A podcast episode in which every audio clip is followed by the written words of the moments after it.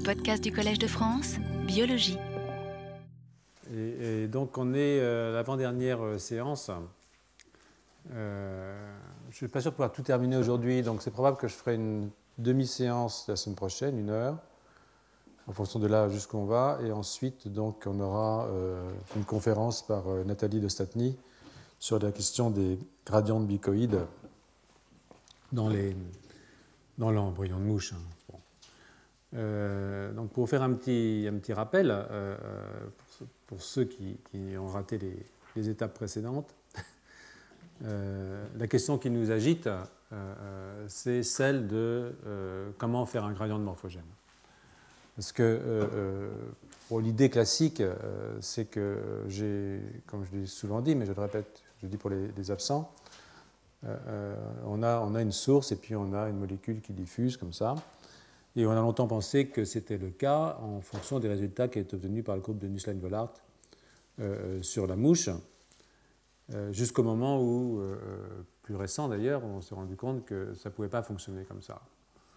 Euh, en particulier, les constantes de diffusion sont incompatibles euh, avec euh, l'établissement d'un gradient spontané. Et donc, il faut envisager des systèmes qui sont des systèmes de, diffusion facilitée, c'est-à-dire en fait de transport.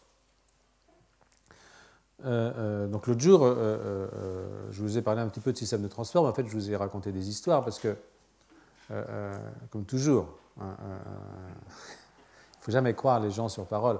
Euh, euh, surtout, surtout les scientifiques. Euh, mais je vous raconte des histoires, parce que je vous ai dit, il y a les argosomes, il y a les exosomes, vous vous rappelez Mais en fait, ce n'est pas parce que je suis sur un argosome que je suis transporté plus facilement pour ça.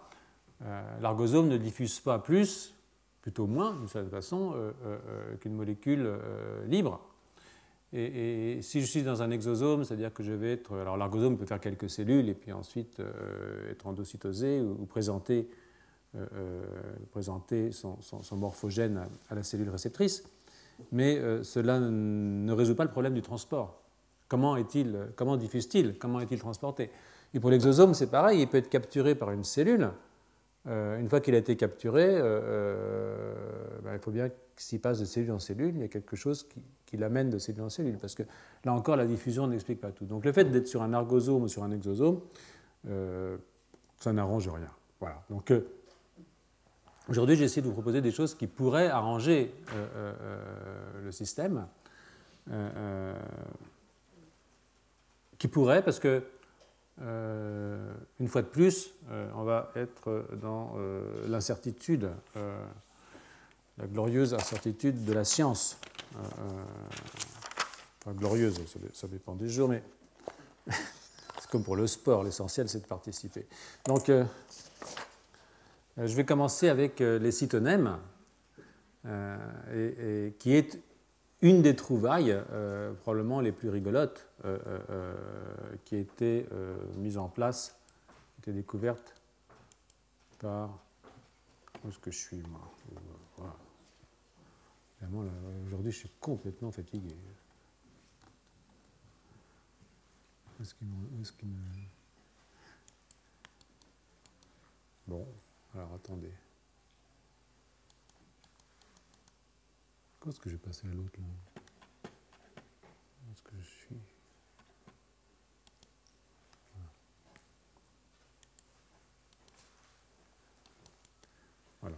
Donc, euh, euh, qu'est-ce que c'est qu'un cytonème Donc, Les cytonèmes ont été, sont, été découverts par, euh, par un type qui s'appelle Kornberg, Thomas Kornberg, et le premier papier sur les cytonèmes, c'est 1999. Alors, l'idée, si vous voulez, elle est relativement simple.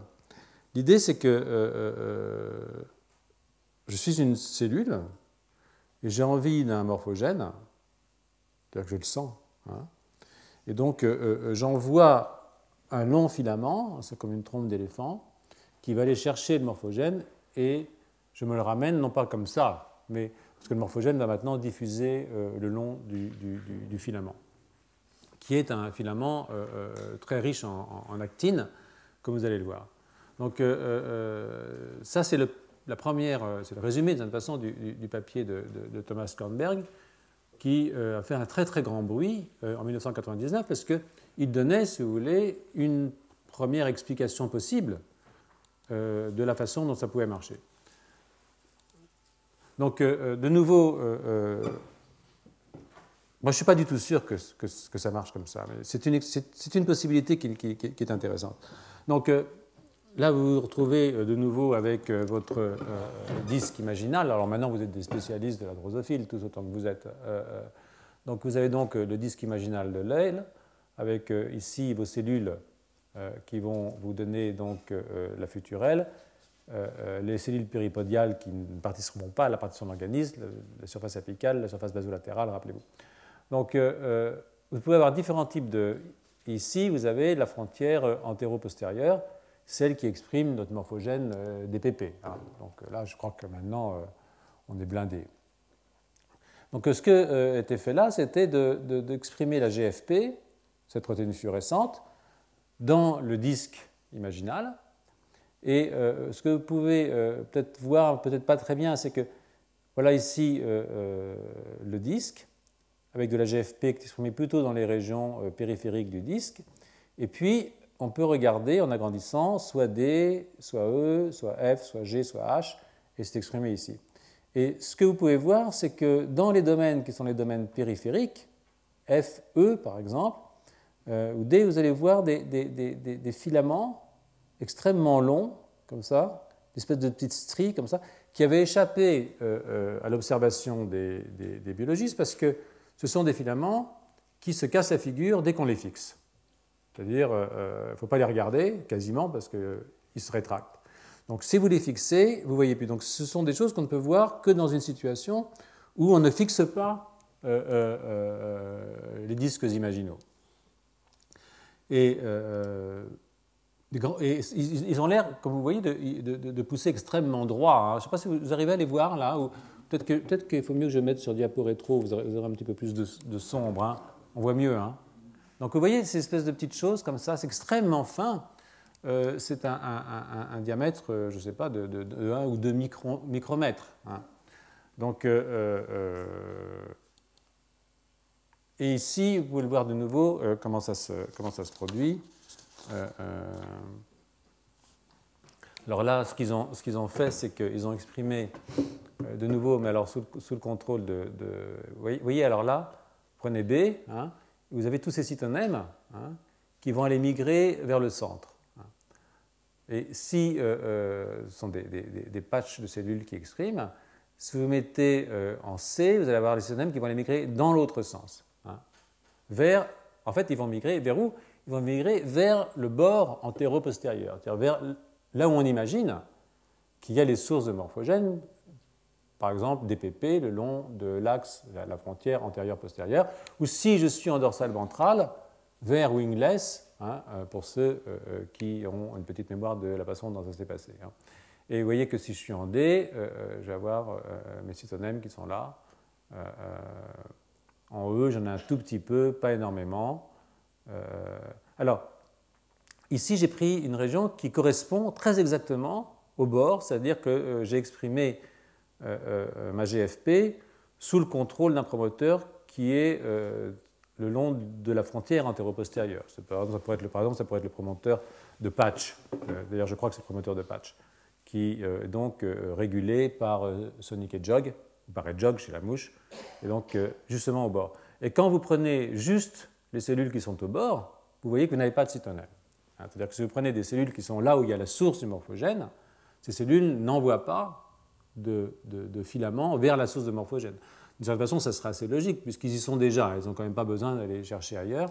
Donc euh, euh, j'envoie des systèmes d'autant plus que je suis loin, vous voyez, de la source, et j'envoie vers la source.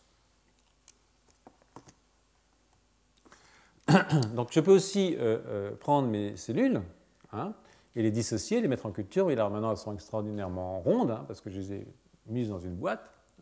Et puis je peux les, cultiver soit seuls, soit avec cette région qui est la région source de, DPP. Et, euh, euh, ou bien je peux les, cultiver euh, au contact de cellules que je vais avoir transfectées avec un facteur de croissance, et vous allez voir lequel. Donc ici, j'ai mes cellules, hein, et puis je vais les cultiver avec ces cellules-là, et vous voyez que tout de suite, j'ai mes cytonèmes. Alors là, je les vois vraiment bien, c'est très joli parce que je suis en culture, je fixe pas et je peux regarder mes structures. Et ce sont des structures très longues, hein. ça peut faire plusieurs fois, 10 fois, jusqu'à 10 fois le diamètre d'un corps cellulaire. Ça peut être des structures de 100 à 200 micromètres. C'est-à-dire que ça peut quasiment faire l'entièreté de, mon disque. Vous voyez ici la structure incroyablement longue de, ce cytonème. Et là, ce que j'ai fait, c'est une, cellule, hein, que vous ne voyez pas, mais elle est là. Et cette cellule exprime, euh, euh, c'est une cellule S2, donc c'est des cellules de drosophile, des cellules S2. Et cette cellule S2 euh, exprime un facteur qui est le facteur de croissance fibroblastique, le, FGF, hein, de drosophile. Et quand S2 exprime le FGF, vous voyez que votre cytonème semble, hein, semble, semble être attiré par cette cellule Évidemment, c'est un papier qui était très original. je ne suis pas sûr qu'il soit entièrement convaincant à, tous les niveaux, pour rien vous cacher, mais il reste que c'était bien parce que ça propose quand même une, ça propose, ça offre une solution à cette question qui est cette question majeure hein, de, comment, comment je vais aller chercher les morphogènes puisque les morphogènes ne viennent pas à moi. Hein, hein. c'est comme dans la chanson, je ne vais pas de la Gardère, voilà. Donc euh, euh, puisque les morphogènes ne peuvent pas diffuser, simplement, il faut trouver un moyen de euh, les attirer ou de les faire revenir. Donc ça, c'était... Et comme ce papier répondait à cette question, et puis que comme c'est Thomas Kornberg, bien sûr, peut-être qu'il y a des points qui ne sont pas totalement, je dirais, cachers, qui ont quand même passé. Donc euh, vous pouvez prendre euh, euh, deux tissus. Hein, alors vous pouvez prendre. Alors là, ça veut dire antérieur et postérieur hein, dans l'aile drosophile. Vous pouvez, et, C, c'est la, région centrale de frontière, là où j'ai normalement l'expression de DPP. Et puis, si je mets A et A, vous voyez que j'ai très très peu de, de, formation de, cytonèmes. Hein. Euh, euh, si plus, ça veut dire très peu. P et P, postérieur et postérieur non plus. Centrale et centrale, évidemment, euh, très peu non plus. Mais si je mets A avec C, tout de suite, je vais avoir une, formation très très forte de, ces filaments. C'est simplement une espèce de semi-quantification. Comme vous savez, quand nous on met plus, plus, plus, plus, plus, plus, ça veut dire qu'en fait on n'a pas véritablement quantifié. C'est semi-quantitatif il faut prendre un, aveugle, comme on dit, enfin, quelqu'un qui ne sait pas ce qu'il y a dans le puits, puis on lui fait, mettre des, croix, savoir si c'est plus fort ou moins fort. Il reste que P et C, évidemment, ça va être très fort.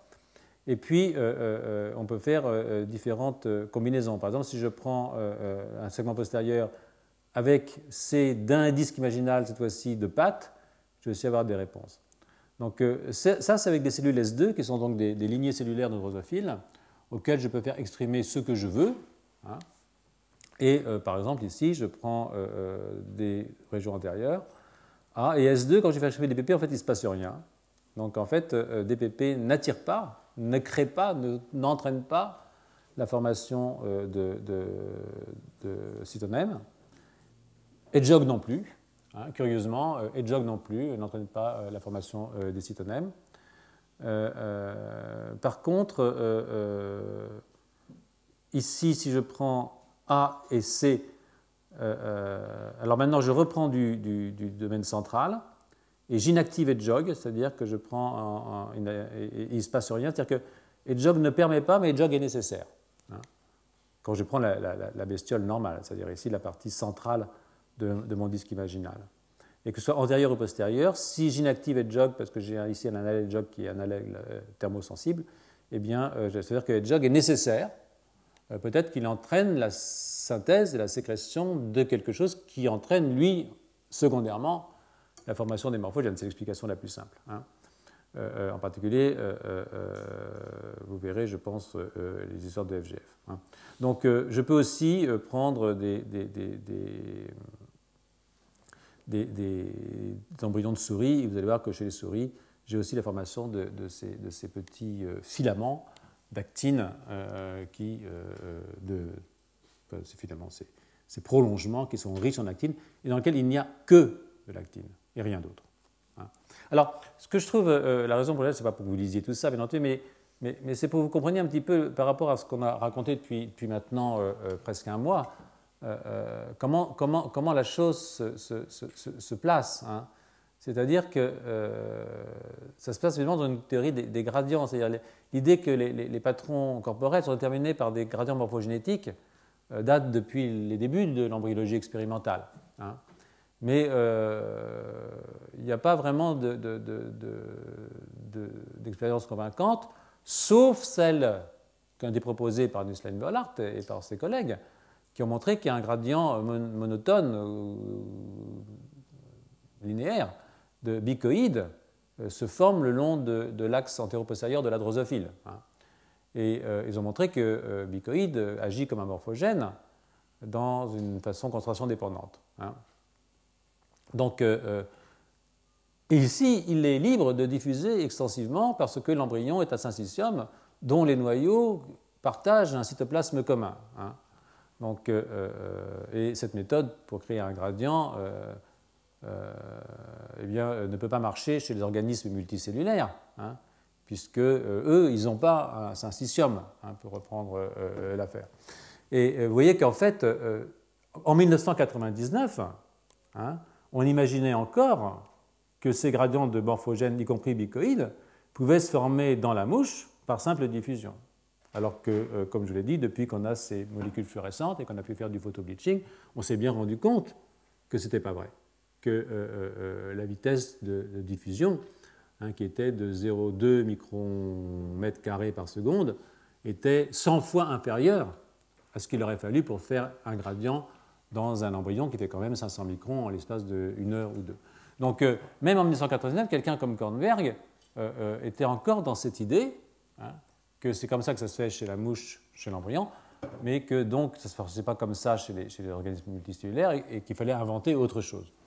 Aujourd'hui, je pense qu'il faut inventer autre chose, non seulement pour les organismes pluricellulaires, mais aussi pour l'embryon de mouche. Hein. Donc, euh, on est revenu finalement à, un système où on a fait marche arrière, C'est-à-dire qu'on est, carrément euh, avant 1988, hein, la date de publication des papiers euh, du groupe de, de, de Bollard.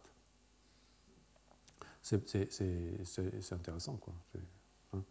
Donc, alors, évidemment, quand, quand, quelqu'un comme Kornberg fait une découverte de ce genre, je pense que c'était une découverte importante dans le contexte euh, qui nous intéresse euh, ici, euh, on se dit, est-ce que ça a déjà été vu avant?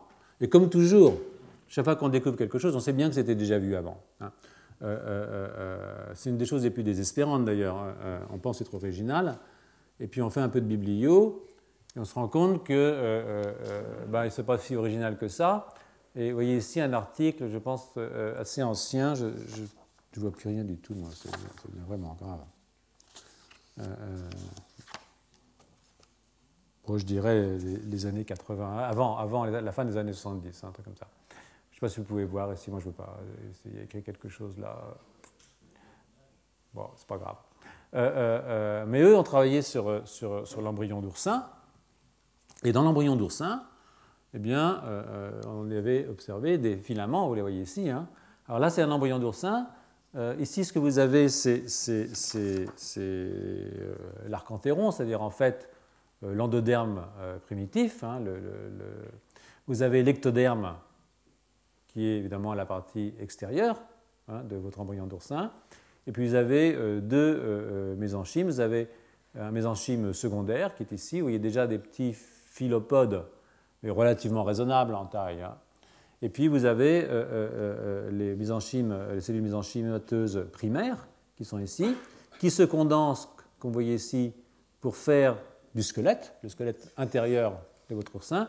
Et vous voyez que ces cellules vont aller chercher via ces filaments, qui sont des filaments extraordinairement riches en actine et qui sont typiquement des cytonèmes, hein, rien d'autre, et chercher une information au niveau des cellules ectodermiques avec un échange probable d'informations entre les cellules mésenchymateuses primaires et euh, l'ectoderme euh, de surface de mon embryon d'oursin. Donc, euh, j'essaie de voir la date. Je crois que c'est 1985, un truc comme ça. Donc, bien avant 1999, comme 14 ans. et là, de nouveau, ce qu'on peut voir, ça c'est in vivo, avec des clichés évidemment successifs toutes les 10 secondes. tiens, c'est passé quelque chose, oui, toutes les 10 secondes, on peut voir que c'est un système extrêmement dynamique. pas vous embêter avec ça, mais si vous suivez, c'est très dynamique d'ailleurs, oui, si vous suivez un seul de ces filaments, vous verrez qu'à fonction du temps, euh, il, change de, morphologie, c'est-à-dire que ça, bouge, ça bouge euh, énormément. Alors, euh, ces filaments sont des filaments sont riches en actine. Hein. Vous voyez ici, par exemple, qu'ils sont. Ouais, c'est 1985. Qu'ils sont marqué par euh, la phalloïdine. Là, c'est une cellule en culture, hein, si je me souviens bien, c'est une cellule en culture de, de, mésenchyme euh, primaire. Et puis, il y a une façon de bouseiller le développement d'un oursin, c'est de le ventraliser.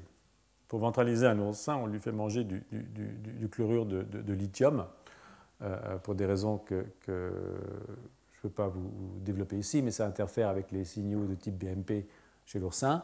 Et vous voyez que si je traite un oursin avec du chlorure de lithium, alors il devient fou.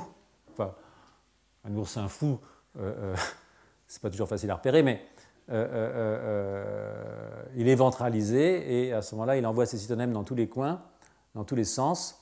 Et si j'ai sorti cette, cette image, c'est pour vous montrer à quel point, en fait, ces filaments peuvent être extraordinairement longs quand ils sont marqués ici par l'actine.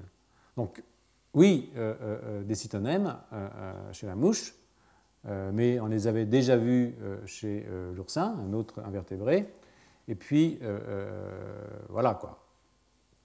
Donc, quelques années plus tard, en 2005, toujours le groupe de, Kornberg a ressorti un article pour montrer que, que des cas pataplégiques, donc en fait, comme vous le savez, ce morphogène qui marque la frontière antéro-postérieure de la mouche et qui va aller former des deux gradients. Hein. Je vais raconter ça plusieurs fois maintenant. C'est, vous êtes des spécialistes, comme je dis, que logique est capable, évidemment, de peut-être, c'est ce que propose en tout cas Kornberg, est capable d'être transporté le long de ces cytonèmes vers les cellules qui sont à distance.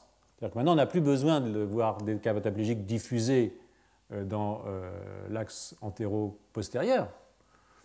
Euh, besoin de diffuser puisqu'on va aller le chercher donc on va lui offrir un rail sur lequel il va pouvoir se déplacer pour arriver jusqu'aux cellules euh, qui, euh, euh, qui, ont besoin de, ce morphogène pour enclencher un programme de différenciation correspondant à leur position dans l'aile. Ce qui n'est pas sans poser des problèmes, vous imaginez bien, puisque, puisque à ce moment-là, il n'y a plus de gradient. A plus de gradient, c'est la position qui compte.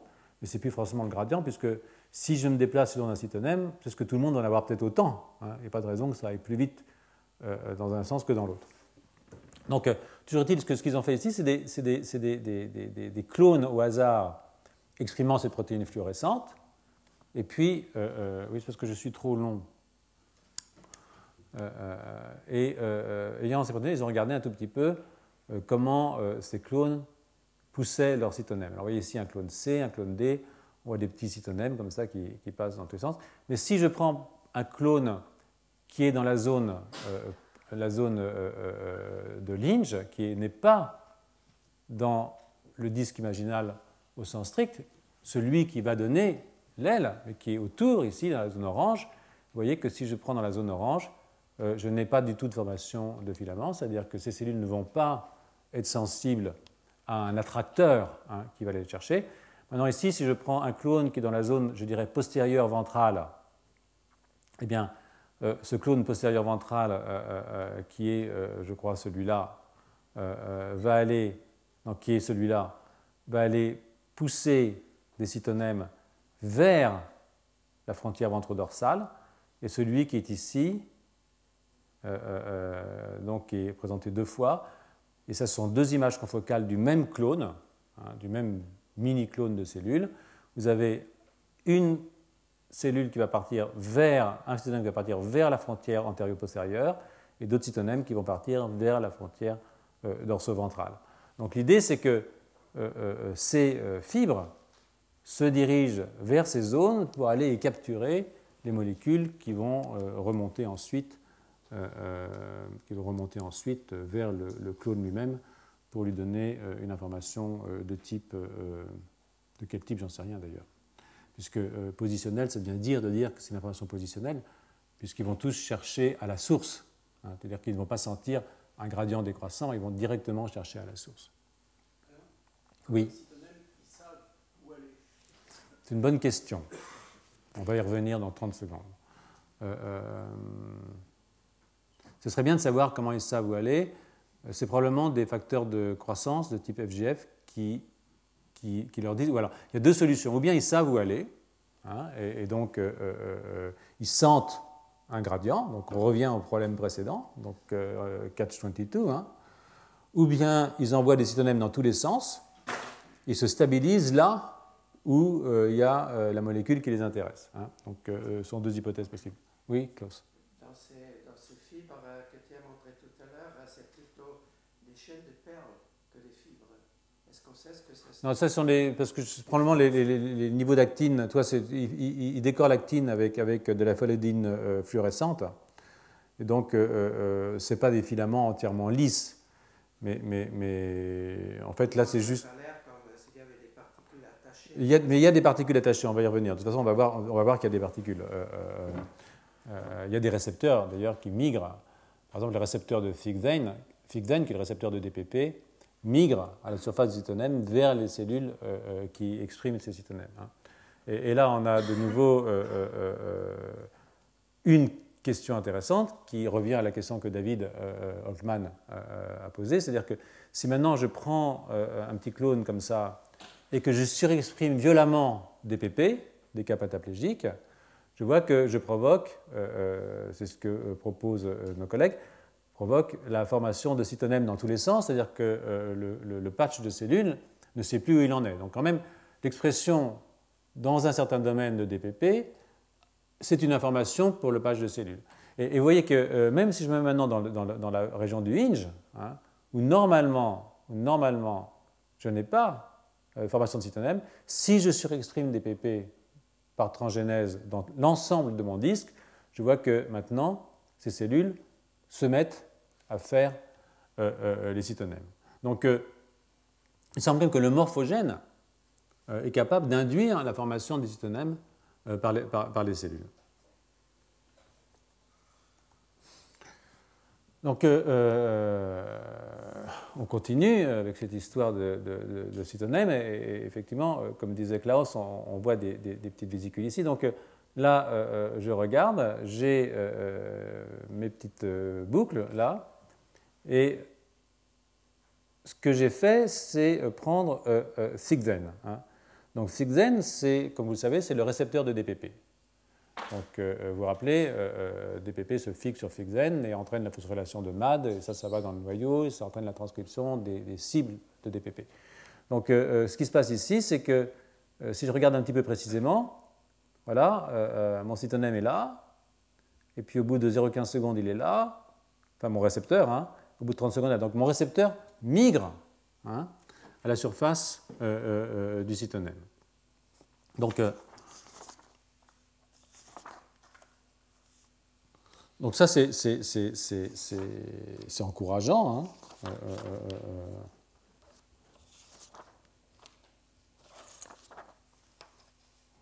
euh, J'en oublie quelque part, je pense. Pas très grave. Donc, et ici, qu'est-ce que j'ai fait en D? J'ai mis du DMSO. Pourquoi? Parce que c'est un solvant dans lequel, ici, au lieu de mettre du DMSO, j'ai mis de la cytocalasine, c'est quelque chose qui bousille les filaments d'actine. Hein. Vous voyez ici que j'ai mes récepteurs qui, je l'espère, vont aller migrer vers mes cellules. Mais si je bousille l'actine, hein, les cytonèmes ou les récepteurs qui sont au contact des cellules sont toujours là, hein, mais je ne trouve plus rien à l'extérieur. Donc euh, euh, l'idée, c'est que. ils ne bougent pas, ils ne bougent plus. Donc l'idée, c'est que j'ai besoin d'avoir un squelette d'actine viable et solide pour pouvoir avoir le transport rétrograde de mon récepteur une fois que mon filament hein, est allé chercher son morphogène à une distance un, petit peu, un petit peu lointaine, même très lointaine. Hein. vous voyez, quand même, ce sont quand même des, animaux. ici, j'ai le diamètre d'une cellule, là, quasiment. Hein. donc, ce sont quand même des animaux qui, qui, qui, sont, qui, sont extrêmement longs sur le plan, de, sur le plan, sur le plan du rap. Et très fin aussi, très très fin. Je dis de l'ordre de 1 à 2 microns de, diamètre. Donc c'est une solution. Euh, euh, euh, et ce, que, disait à un moment Kornberg dans une de ses conclusions, c'est que fondamentalement ça ressemble, ça ressemble à des philopodes très très fins. Hein. Et, il fait l'hypothèse dans, son, la conclusion de son article que peut-être que c'est quelque chose qui se passe aussi pour les neurones. Vous savez, quand la cône de croissance se promène, il a des philopodes qu'il envoie comme ça, euh, on ne sait pas trop bien comment ça. Il dit peut-être que les philopodes, ce sont d'une certaine façon des cytonèmes courts, quoi, euh, euh, des cytonèmes de, neurones. Alors, oui, c'est possible.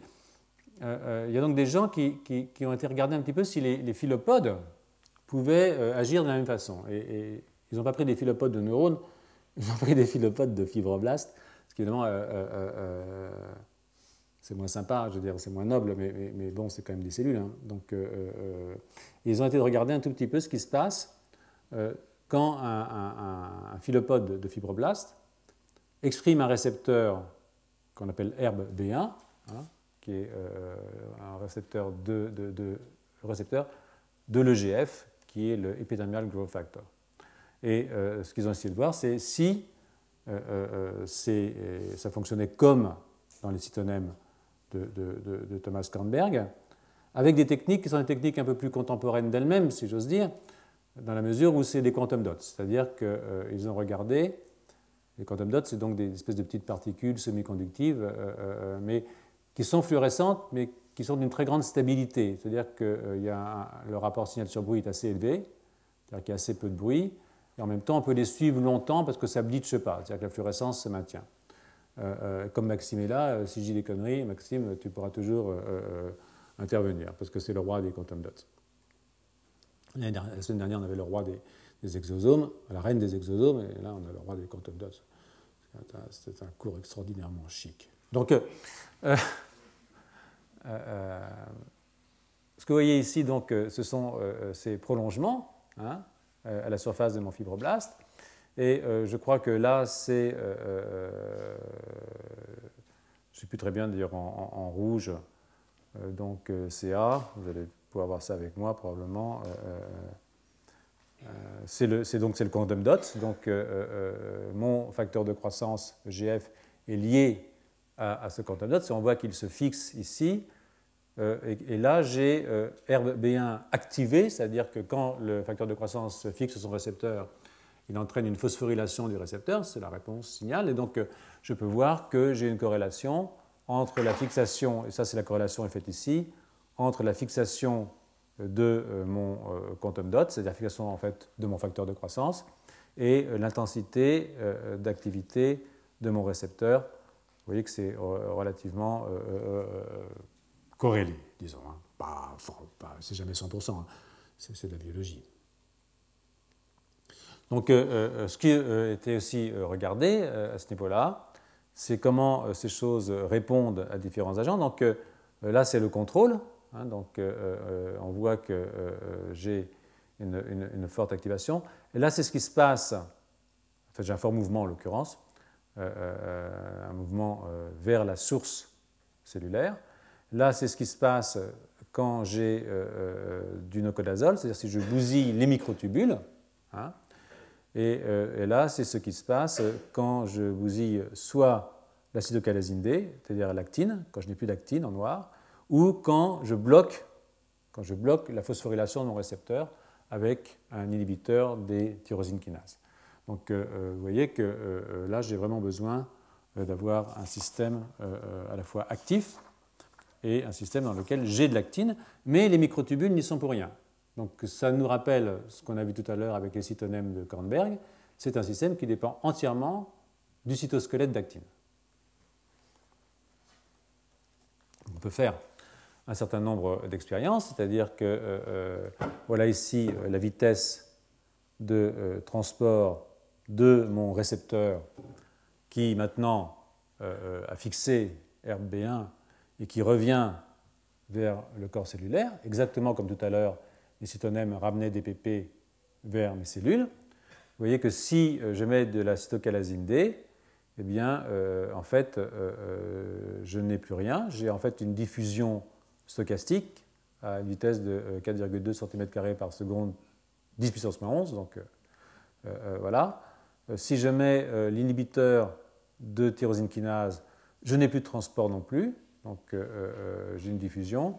Par contre, les autres traitements, et en particulier un traitement au nocodazole, c'est-à-dire un traitement qui, c'est une quantification de ce que je montrais tout à l'heure, un traitement qui bousille les microtubules, je n'ai pas une variation très très forte de la vitesse de transport rétrograde depuis euh, l'extrémité jusque euh, vers euh, le corps cellulaire. Hein. Et, on peut évidemment quantifier tout ça, montrer que... Voilà. Ici, ce qu'on montre, c'est que le transport nécessite la repolymérisation de l'actine après qu'on ait supprimé l'actine. Donc, il y a un lien très fort entre la présence d'actine et la capacité de transport de mon quantum dot. Euh, euh, c'est assez joli. La vitesse de diffusion de euh, l'actine au niveau du corps cellulaire et au niveau du quantum dot du, du est la même, donc je n'ai pas de différence de diffusion de mon actine dans les deux. Et là, vous avez une, expérience qui est, assez intéressante, c'est-à-dire que pour que ça marche, pour que ça marche, il faut que j'active mon récepteur tyrosine kinase. Hein. vous avez vu, si je bloque les phosphorylations, je bloque le transport. Or, pour euh, activer les tyrosine kinase, il faut que j'ai deux molécules. C'est-à-dire qu'il me faut deux EGF. Ça fait un pontage entre mes récepteurs. Les deux parties cytoplasmiques se rassemblent et j'active la phosphorylation. Donc, si je n'ai qu'une seule, seule molécule, c'est-à-dire si je n'arrive pas à dimériser, si j'ai une concentration trop faible, eh bien, je n'active pas. Et ça, ça, ça, a été assez, élégant hein, comme façon de faire parce que ce qu'ils font, c'est qu'ils font des concentrations très très faibles. Ils voient qu'en concentration très très faible, en fait, j'ai une marche aléatoire de mon quantum dot. C'est-à-dire que, vous voyez, il part par là, puis il part par là, puis il fait comme ça. Donc en fait, il bouge de façon un tout petit peu euh, euh, stochastique. Mais ici, ce que j'ai fait, c'est que j'ai rajouté de l'EGF sans quantum dot, mais de l'EGF froid à une concentration qui permet de faire des dimères. Et à ce moment-là, vous voyez qu'à ce moment-là, il part à toute vitesse dans une bonne direction. Donc ça veut dire que euh, je peux avoir une marche aléatoire si j'ai une très faible concentration, et dès que je fais une formation de dimère, hein, à ce moment-là, je vais avoir une, et là c'est la même chose, tout d'un coup je vais avoir une marche euh, euh, forcée quasiment vers l'origine du philobode, c'est-à-dire vers le corps cellulaire. C'est comme ça ici, je suis, et puis au moment où ça ne bouge pas, et au moment où je rajoute euh, euh, un petit peu plus de protéines, eh à ce moment-là, je vais enclencher euh, le système parce que je vais enclencher la phosphorylation. Donc ça, ce serait évidemment bloqué si je mettais l'inhibiteur de tyrosine kinase.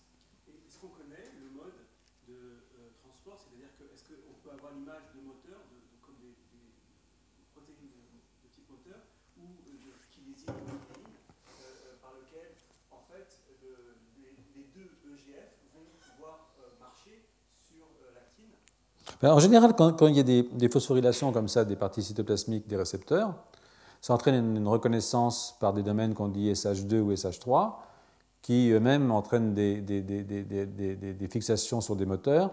Et donc, c'est probablement un moteur qui remonte le long du, filament d'actine. Euh, ce qu'on euh, sait dans ce cas-là, par contre, c'est que le facteur reste à la surface du cytonème. C'est-à-dire que il migre dans le plan de la membrane, hein. il est transporté, mais il reste dans la membrane. Il n'est endocytosé dans la cellule que quand il arrive au niveau de la cellule. Hein. Et ça, ça a été montré euh, euh, euh, de façon assez élégante. ici, par exemple, vous avez donc, là, c'est des, quantum dots. Hein. Vous avez ici donc votre EGF qui est fixé sur le quantum dot. Voilà le quantum dot. Mais il y a encore de la place pour fixer d'autres choses. Et en fait, euh, ce qu'on peut fixer, c'est des, biotines, hein, c'est de la streptavidine, c'est des biotines avec un accepteur, c'est-à-dire qu'avec un, autre fluorophore. Hein. Et, si vous rajoutez l'autre fluorophore, vous pouvez avoir un quenching de la première fluorescence. Donc vous voyez ici votre quantum dot avec le GF. Hein. Vous rajoutez la biotine avec un accepteur de fluorescence. Et vous voyez ici que vous allez diminuer votre fluorescence. Comme ça, vous êtes capable de savoir si votre protéine est à l'extérieur ou pas. Hein. Donc ce que vous pouvez voir ici, c'est que ce quenching de fluorescence montre que votre protéine est à l'extérieur. Et ici, c'est avec un, autre euh, accepteur, et, euh, qui est A546, dans lequel, euh, quand vous avez un quenching, en fait, vous, vous devenez rouge. Donc en fait, ici, vous étiez vert, vous rajoutez votre biotine, ça devient rouge, ça veut dire que je suis à l'extérieur. Mais au niveau du corps cellulaire, hein, vous voyez que j'ai encore du vert. C'est-à-dire que je suis protégé. J'ai déjà eu l'endocytose. Donc ça veut dire quoi? Ça veut dire que le euh, euh, récepteur, avec son cargo, hein, se transporte le long du philopode. Et quand j'arrive au niveau du corps cellulaire, je suis endocytosé. Et à ce moment-là, euh, rappelez-vous l'histoire d'endocytose, je peux continuer à aller faire de la signalisation à partir de l'endosome précoce. Hein, vous vous rappelez les histoires RAP5, RAP7, etc. de la semaine dernière. Donc, un mécanisme qui est un mécanisme qui est celui, typiquement celui que, Kornberg propose aussi euh, pour les, pour les, pour les. Hein. Voilà, donc euh, euh, un schéma. Hein. Donc j'ai le philopode, ou un cytonème si vous préférez, c'est-à-dire une longue extension qui est bourrée de filaments d'actine. J'ai ici mon récepteur, hein. et quand je n'ai qu'une seule molécule qui se fixe, eh bien, il ne se passe pas grand-chose. Si j'ai deux molécules qui se fixent, je provoque la dimérisation de mon récepteur, la phosphorylation du domaine cytoplasmique, et à ce moment-là, je suis transporté le long rétrogradement. Là, c'est stochastique, hein, je vais à droite, je vais à gauche. Hein. Si euh, euh, je mettais un inhibiteur de, phosphorylation, je serais de nouveau stochastique. Si j'en mets pas assez, je suis stochastique. Rappelez-vous cette marche euh, aléatoire de, de, mon quantum dot, en fait, que je suis. Hein. C'est ça que je suis. Et puis si euh, euh, je phosphoryle, parce que j'ai une concentration suffisante de mes deux euh, agonistes, à ce moment-là, je suis transporté de façon rétrograde jusqu'au corps cellulaire. Je signale, hein, évidemment déjà, mais à l'arrivée, je suis capturé par la cellule et j'ai un endosome qui se promène dans la cellule et qui fait son boulot de, signalisation au niveau du corps cellulaire. Donc en gros, c'est un petit peu le modèle à la fois des philopodes, qu'on trouve probablement dans les axones, somme toute, hein, et aussi euh, des euh, euh, cytonèmes qui vont aller chercher les morphogènes, parce que ben, quand un cône de croissance se promène dans la nature pour aller chercher sa cible, bien, entendu, ce qui suit, c'est des gradients, et des gradients de morphogènes, parce que quand un cône de croissance avance, il prend une certaine forme. Hein. Les morphogènes, ce n'est pas uniquement aux étapes précoces du développement, c'est aussi aux étapes plus tardives du développement. Et comme nous sommes des, individus relativement évolués, euh, euh, euh, eh bien c'est aussi chez l'adulte. Hein, et ça, c'est une autre affaire, on en parlera plus tard. Plus tard, je veux dire peut-être l'année prochaine ou l'année d'après, on va voir. Hein. Donc maintenant, j'aimerais revenir. Il y, a un autre, truc. Aujourd'hui, je vais conclure sur le poil. Je vais essayer de conclure sur le poil. Si je ne peux pas conclure sur les poils, on fera les poils la semaine prochaine. Mais il faut bien terminer par un truc un petit peu sexy quand même, et, vous allez voir que c'est très très intéressant. Mais avant de vous euh, raconter les histoires de poils, je vais vous raconter, des, on va revenir à, la signalisation par Sonic et Jog, parce que je vais pratiquement construire toute l'histoire de poils sur Sonic. Hein. Donc euh, vous vous rappelez euh, Sonic hein. Sonic, dans l'aile de mouche, c'est le domaine antéro-postérieur. C'est pas Sonic, dans ce cas-là, c'est Hedgehog, tout simple. Hein qui est euh, euh, synthétisé sous le contrôle de Engred et puis qui active la synthèse de patch de cubitus interruptus, qui active, qui active cubitus interruptus, etc. Bon. Chez le poulet, rappelez-vous la semaine dernière, Sonic et Jog est exprimé dans le domaine postérieur du membre. Hein. Donc le postérieur, ça veut dire je suis à plat, c'est là. Hein. Les trois, deux premiers doigts et la moitié du troisième doigt sont déterminés en tant que doigt 5, 4, 3 par la concentration du morphogène sonic et jog, pas par sa diffusion, rappelez-vous. La moitié du 3 droit et le 3 2 sont déterminés par le gradient de sonic à la suite d'une diffusion, et le doigt 1 se développe uniquement quand il n'y a pas de sonique, c'est-à-dire au-delà du domaine de diffusion de sonique. Donc, euh, vous vous rappelez comment ça fonctionnait euh, euh, Donc, avec trois domaines, un domaine où on a action au fond celle autonome, comme on dit, du, morphogène, une action non autonome du morphogène qui correspond à une diffusion, et puis une absence de morphogène avec le doigt 1, qui est une différenciation par défaut, c'est-à-dire qui demande qu'il n'y ait pas de sonic jog. Alors, et ça je pense que euh, je vais vous le rappeler, Sonic est la seule. Non, je peux tout vous dire tout de suite. Sonic euh, euh, et, et, Jog, et, mais Jog aussi, est synthétisé sous la forme d'un précurseur, avec un domaine qui signale et un domaine qui va être coupé dans le réticulum endoplasmique, plutôt dans le Golgi, vous allez voir, et puis, euh, c'est à ce niveau-là que je vais avoir la formation d'un lien covalent avec un cholestérol. C'est la seule protéine qu'on connaisse qui ait un cholestérol fixé de façon covalente. Il n'y en a pas d'autre, ça n'existe pas. Et puis euh, ensuite, je clive le signal peptide quand je passe dans le réticulum endoplasmique. Et là, j'ai une enzyme qui rajoute encore un morceau de gras, qui est le palmitate. Donc euh, j'ai du palmitate et j'ai du cholestérol, c'est-à-dire que c'est une protéine qui est doublement grasse. ce n'est pas une grosse protéine, mais elle a deux, deux morceaux gras un en C-terre, ici, et un en N-terre, ici, sur une cystéine. Alors, euh, oubliez cette partie-là, j'y reviendrai. Ça se passe comme ça. Donc, euh, euh, j'ai mon précurseur qui est clivé. Donc, c'est au niveau de ma vésicule de sécrétion, dans mon réticulum, dans mes, dans mes vésicules plutôt, que j'acquiers mes deux morceaux de gras. Et je vais me mettre dans la membrane. Et je ne peux pas être sécrété sans l'aide d'une autre protéine transformateur qui s'appelle dispatch, qui est ici. Hein. Donc je suis ici, voilà ici mon sonic jog qui est ancré par ces deux fragments lipidiques dans la surface et qui va être sécrété uniquement s'il y a dispatch. Mais comment est-ce que je peux sécréter quelque chose qui est gras hein? Normalement, un truc qui est gras, ce n'est pas soluble. Hein. si vous mettez de l'huile sur de la flotte, ça flotte. Donc il y a plusieurs solutions, on va y revenir. Une première solution, c'est de former des multimères dans lesquels tous les queues grasses s'accrochent entre elles, ne laissant à la surface que euh, les phases polaires, c'est-à-dire que la partie protéique. Et ça, euh, euh, on peut imaginer que c'est diffusible.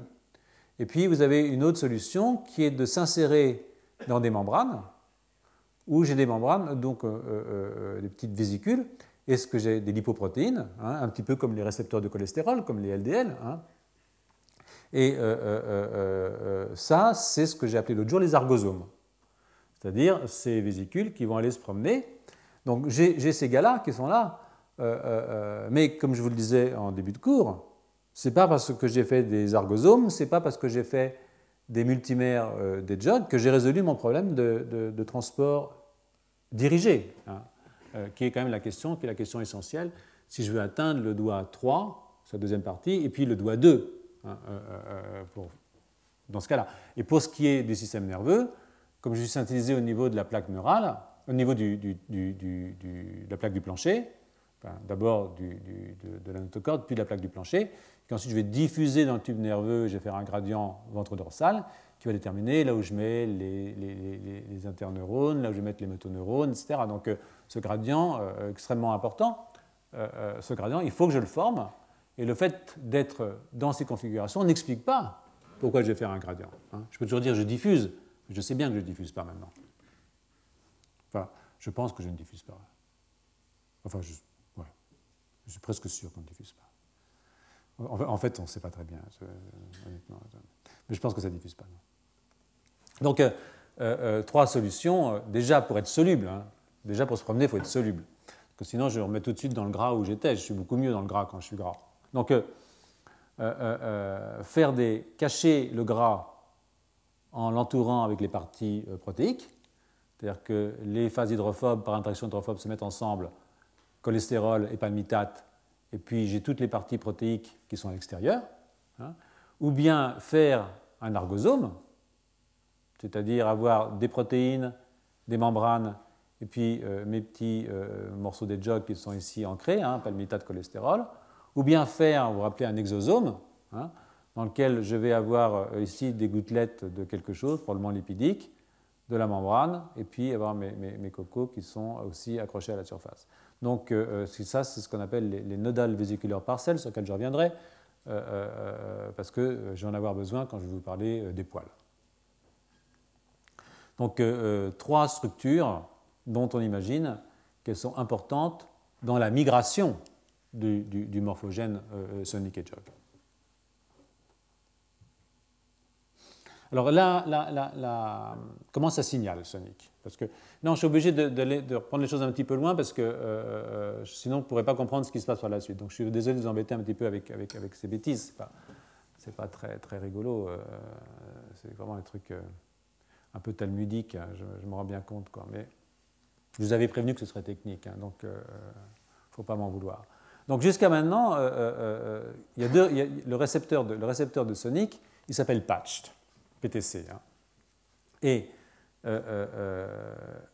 en fait, ce qu'on disait, c'est quand Patch se lie à Sonic, à ce moment-là, Patch active Smooth, c'est-à-dire qu'en fait, Smooth the node. Donc en fait, on pensait qu'il y avait une interaction directe entre ces deux protéines, était, le bleu était collé au vert, hein, que le vert empêchait le bleu d'être actif et que si je mettais Sonic, le vert se dégageait, le bleu devenait actif et qu'à ce moment-là, j'allais pouvoir activer les cibles de, Hedgehog. C'est-à-dire un effet indirect, c'est-à-dire qu'en fait, ce n'est pas la molécule sur laquelle se fixe Sonic qui est active, mais c'est un cofacteur. Et pour que ce cofacteur devienne actif, il fallait que ça se sépare parce qu'on pensait qu'ils étaient liés dans une action inhibitrice. En fait, ce n'est pas comme ça. Ils ne sont jamais liés ensemble. Ils sont toujours séparés. Mais il y a un, inhibiteur hein, qui se met sur Smoothened et qui est probablement craché par Patch. Hein. Donc en fait, euh, Patch permet le passage d'un inhibiteur qui est un stérol. Hein. Alors il y a des gens qui prétendent que c'est la vitamine D3. Euh, euh, on n'en est pas absolument convaincu. ce serait un peu gênant que ce soit la vitamine D3. Je vais vous dire pourquoi. Parce que la vitamine D3, il y en a partout et c'est très très soluble, ça diffuse très vite. Donc si c'était la vitamine D3, ça veut dire qu'on aurait une inhibition de sonique tout le temps. Et en plus, il y a des animaux transgéniques dans lesquels on a inhibé les enzymes de synthèse de vitamine D3, ils se développent relativement normalement. ils ont des problèmes d'os, hein. mais euh, ils ont un cerveau normal, ils n'ont pas un phénotype euh, hedgehog cow. Donc c'est peut-être pas la vitamine D3 en dépit d'un très joli papier qui est sorti dans PLOS il y a quelques mois. Donc, et quand hedgehog se fixe sur patch, hein, à ce moment-là, eh bien, on n'a plus de fixation de cet inhibiteur de type stérol sur smoothened, et à ce moment-là, smoothened peut devenir actif et aller activer euh, euh, les voies de signalisation de Hedgehog, d'une certaine façon. Mais ce n'est pas direct, vous voyez, c'est une autre molécule qui fait le boulot via l'activation de gènes qui s'appellent GLI, GLI1, GLI2, GLI3 chez les vertébrés et qui s'appelle Cubitus interruptus euh, chez les arthropodes. Alors, Évidemment, c'est peut-être encore plus compliqué que ça, et, plus c'est compliqué, plus les scientifiques sont contents. Euh, euh, euh moi, je n'ai pas très bien compris ce schéma, pour rien vous cacher. Je ne pense pas que ce soit très très important, mais il y, a un pool de stérol, et quand j'ai beaucoup de stéroïdes, j'inhibe la synthèse des stéroïdes, ça c'est un truc classique. vous voyez que c'est un, un, phénomène qui est très très lié au métabolisme des stéroïdes, y compris du cholestérol. Donc, euh, euh, si vous voulez, je donnerai la référence. Euh, ce genre de schéma, en fait, qui, à mon avis, ne, prouve pas grand-chose, ni n'apporte pas grand-chose, mais je voulais montrer qu'il y a quand même des gens qui réfléchissent. Donc ici, qu'est-ce qu'on peut faire? On peut faire des molécules qui sont mutées, et qui sont mutées de telle façon que je peux soit permettre d'avoir une molécule normale, avec un palmitate et un cholestérol, soit des molécules qui n'ont que le palmitate, soit des molécules qui n'ont que le cholestérol. Hein. Soit des molécules, euh, il n'y a pas de molécule qui n'ait rien. Donc euh, euh, elles ont tous un petit bout de gras, mais il y en a qui en ont deux, hein, un à l'avant et un à l'arrière. Et je peux regarder comment ces choses-là fonctionnent. Alors la première chose qu'on peut voir, c'est que avoir les deux morceaux de gras, ça permet de faire des complexes de haut poids moléculaire. C'est-à-dire que si je prends un hedgehog normal et que je le lie à une GFP en l'occurrence, mais ça ne change rien, vous voyez que j'ai du hedgehog de bas poids moléculaire, ici, Et puis ici, j'ai une fraction, les fractions, disons 9 à 14 sur mon gradient, qui indique que j'ai des multimères qui se sont formés. Hein. Par contre, si je retire soit la partie C-terminale, je ne sais plus lequel c'est, soit celui-là avec HNN, soit celui-là où je n'ai que le cholestérol, hein, euh, euh, vous voyez que euh, ce que je fais, c'est que je ne fais plus de complexe de haut poids moléculaire. Donc ces morceaux de gras sont nécessaires pour faire des particules de haut poids moléculaire. Ça ne m'étonne pas, hein, d'une certaine façon, parce que si vous suivez ce que je vous ai dit, même cette particule-là, qui est un multimère, disons, de 6 molécules de jog, elle se fait uniquement parce que j'ai interaction par les parties grasses. Hein. Et, ici aussi, si je veux m'insérer dans une morceau de membrane, que ce soit celle-là, ce type-là ou ce type-là, il faut évidemment que euh, j'ai les parties grasses. Si je ne les ai pas, euh, en fait, une seule ne suffit pas. Hein. Ce que ça veut dire, c'est qu'en fait, il faut qu'il y ait le palmitate et le cholestérol pour que je puisse former des multimères. Si j'en ai qu'un, je vais faire des molécules qui seront euh, solubles et qui ne vont pas s'associer en, particules. Hein. Et c'est embêtant, parce que si je ne me mets pas en... Alors voilà, ici, alors maintenant, de nouveau, vous êtes, vous, êtes, vous êtes, les rois de la mouche. Donc, euh, euh, euh, voilà un, animal normal hein, qui exprime Hedgehog sous le contrôle de Hedgehog lui-même. Donc voilà ici la zone d'expression. Et là, ça va être la zone de diffusion. Et si je regarde ce qui se passe, eh bien, je vois bien que j'ai une petite diffusion de ma molécule hein, au contact des endosomes, parce que là, j'ai le dextrame qui a été endocytosé. Donc, je vois que j'ai cette diffusion de mon morphogène à 3 ou 4 cellules Hein, euh, comme euh, euh, je vous l'ai montré plusieurs fois. Par contre, si je retire le cholestérol en gardant le palmitate, ou si je retire le palmitate en gardant le cholestérol, vous voyez que j'ai maintenant une diffusion extrêmement lointaine de mes, de, mes molécules. C'est-à-dire que ça va, aller, ça va aller très loin. Vous voyez toutes ces petites flèches, ce sont des molécules qui ont diffusé très très loin. C'est-à-dire que je n'ai plus de formation de complexe de haut point moléculaire, mais j'ai une très grande diffusion de mon morphogène. Hein. Cette grande diffusion, elle n'est pas très sympa, hein, parce que c'est une diffusion apicale. Hein. Vous vous rappelez, euh, euh, j'ai souvent abordé ce problème. Quand je sors d'une cellule, je peux aller soit dans le domaine apical, soit dans le domaine basolatéral. Or, euh, quand je vais dans le domaine apical, la plupart du temps, quand je suis un morphogène, je suis redirigé dans le domaine basolatéral. Donc, c'est au niveau du domaine basolatéral que j'ai tous les signaux de euh, toutes les molécules de signalisation, en tout cas dans, dans, dans le, disque imaginal de, de, la drosophile. Donc, euh, ce que vous voyez ici, c'est que euh, j'ai pris des, en fait des, mutants dynamines, c'est-à-dire que j'ai empêché ces Shibayer, donc j'empêche l'endocytose.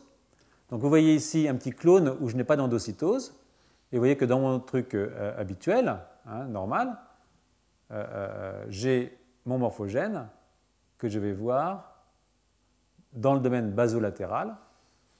Et quand je n'ai pas d'endocytose, je vais le voir beaucoup plus que quand j'en ai. Donc ça, c'est un truc qu'on a déjà discuté dans les, dans les, étapes précédentes.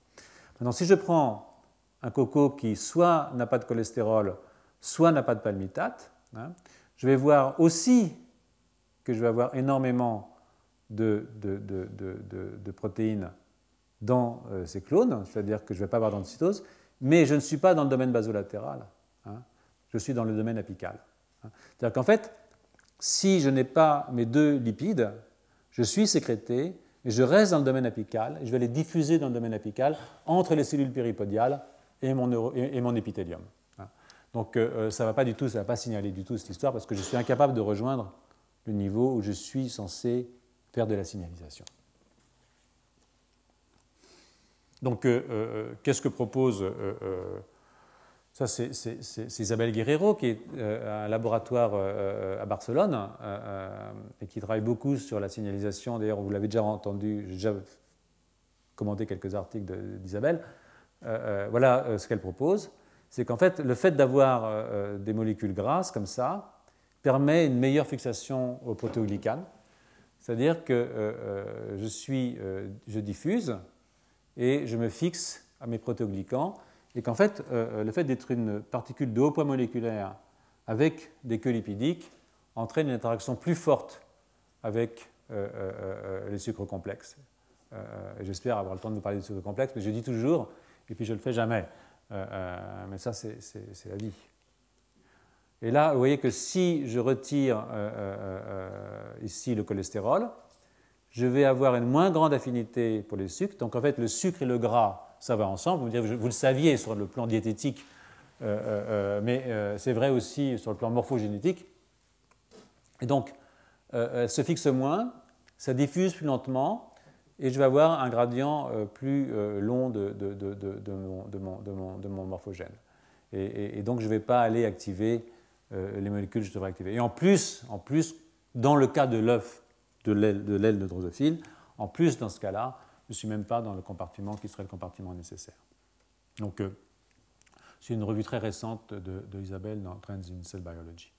D'ailleurs, je vous signale que euh, ceux qui veulent toutes les premières pages, enfin tout le diaporama en, informatique, m'envoient un mail et je leur enverrai toutes les diapos des, 5, euh, des 10 heures de cours. Hein, comme ça, ça vous permettra de réviser pour l'année prochaine. Donc, euh, euh, euh, alors, avant de passer au poil, vous voyez que le poil apparaît tout d'un coup, hein, subrepticement. mais là, c'est ce qui se passe chez la drosophile, ça, c'est ce qui se passe chez les vertébrés. Donc, là, je n'ai plus besoin de vous raconter. Jog est synthétisé. Là, c'est drosophile, donc c'est Jog. Là, c'est Sonic et. Et puis, je vais me fixer sur des protéoglycanes, DALI, DALI-like. Ici, je suis toujours chez la drosophile. Et il y a une seule chose qu'il faut comprendre, c'est que quand je ne réponds pas, c'est-à-dire quand je n'ai pas de hedgehog fixé sur euh, patch, j'ai ici euh, smoothen qui est euh, dans ce domaine, et smoothen entraîne, je n'ai pas d'activité, du fait, du coup, j'ai une phosphorylation de, je n'ai pas de phosphorylation en fait de, de superateur fuse, c'est pas le problème. Ce qui se passe en fait, c'est que la conséquence de tout ça, c'est que cubitus interruptus, qui est le facteur de transcription qui finalement va aller euh, euh, rendre compte euh, de la présence de, Sonic ou de son absence, de Jog ou de son absence, eh bien, cubitus est dégradé et donne une forme CIR qui est une forme répressive au niveau génomique avec, en interaction avec, avec suppresseur fuse. Quand je suis chez un vertébré, euh, euh, Sonic et Jog, ce coup-ci, euh, est fabriqué de la même façon. Quand ma cellule pas ne répond pas, vous voyez que j'ai une inhibition de smoothen par patch. Et dans un système qui est extraordinairement proche, GLI maintenant, qui sont les orthologues de cubitus interruptus, sont dégradés par le protéasome et j'ai des formes répressives de GLI. Par contre, quand j'active patch, par Sonic et Jog qui vient se mettre ici sur patch. Je libère Smoothen. alors c'est là qu'il faut voir, ça monte sur le poil. Hein.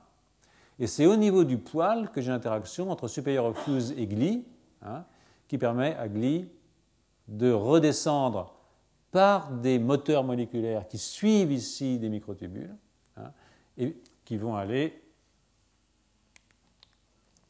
emmener gli au niveau du cytoplasme et qui vont faire un gli de trois activateurs, c'est-à-dire non dégradés.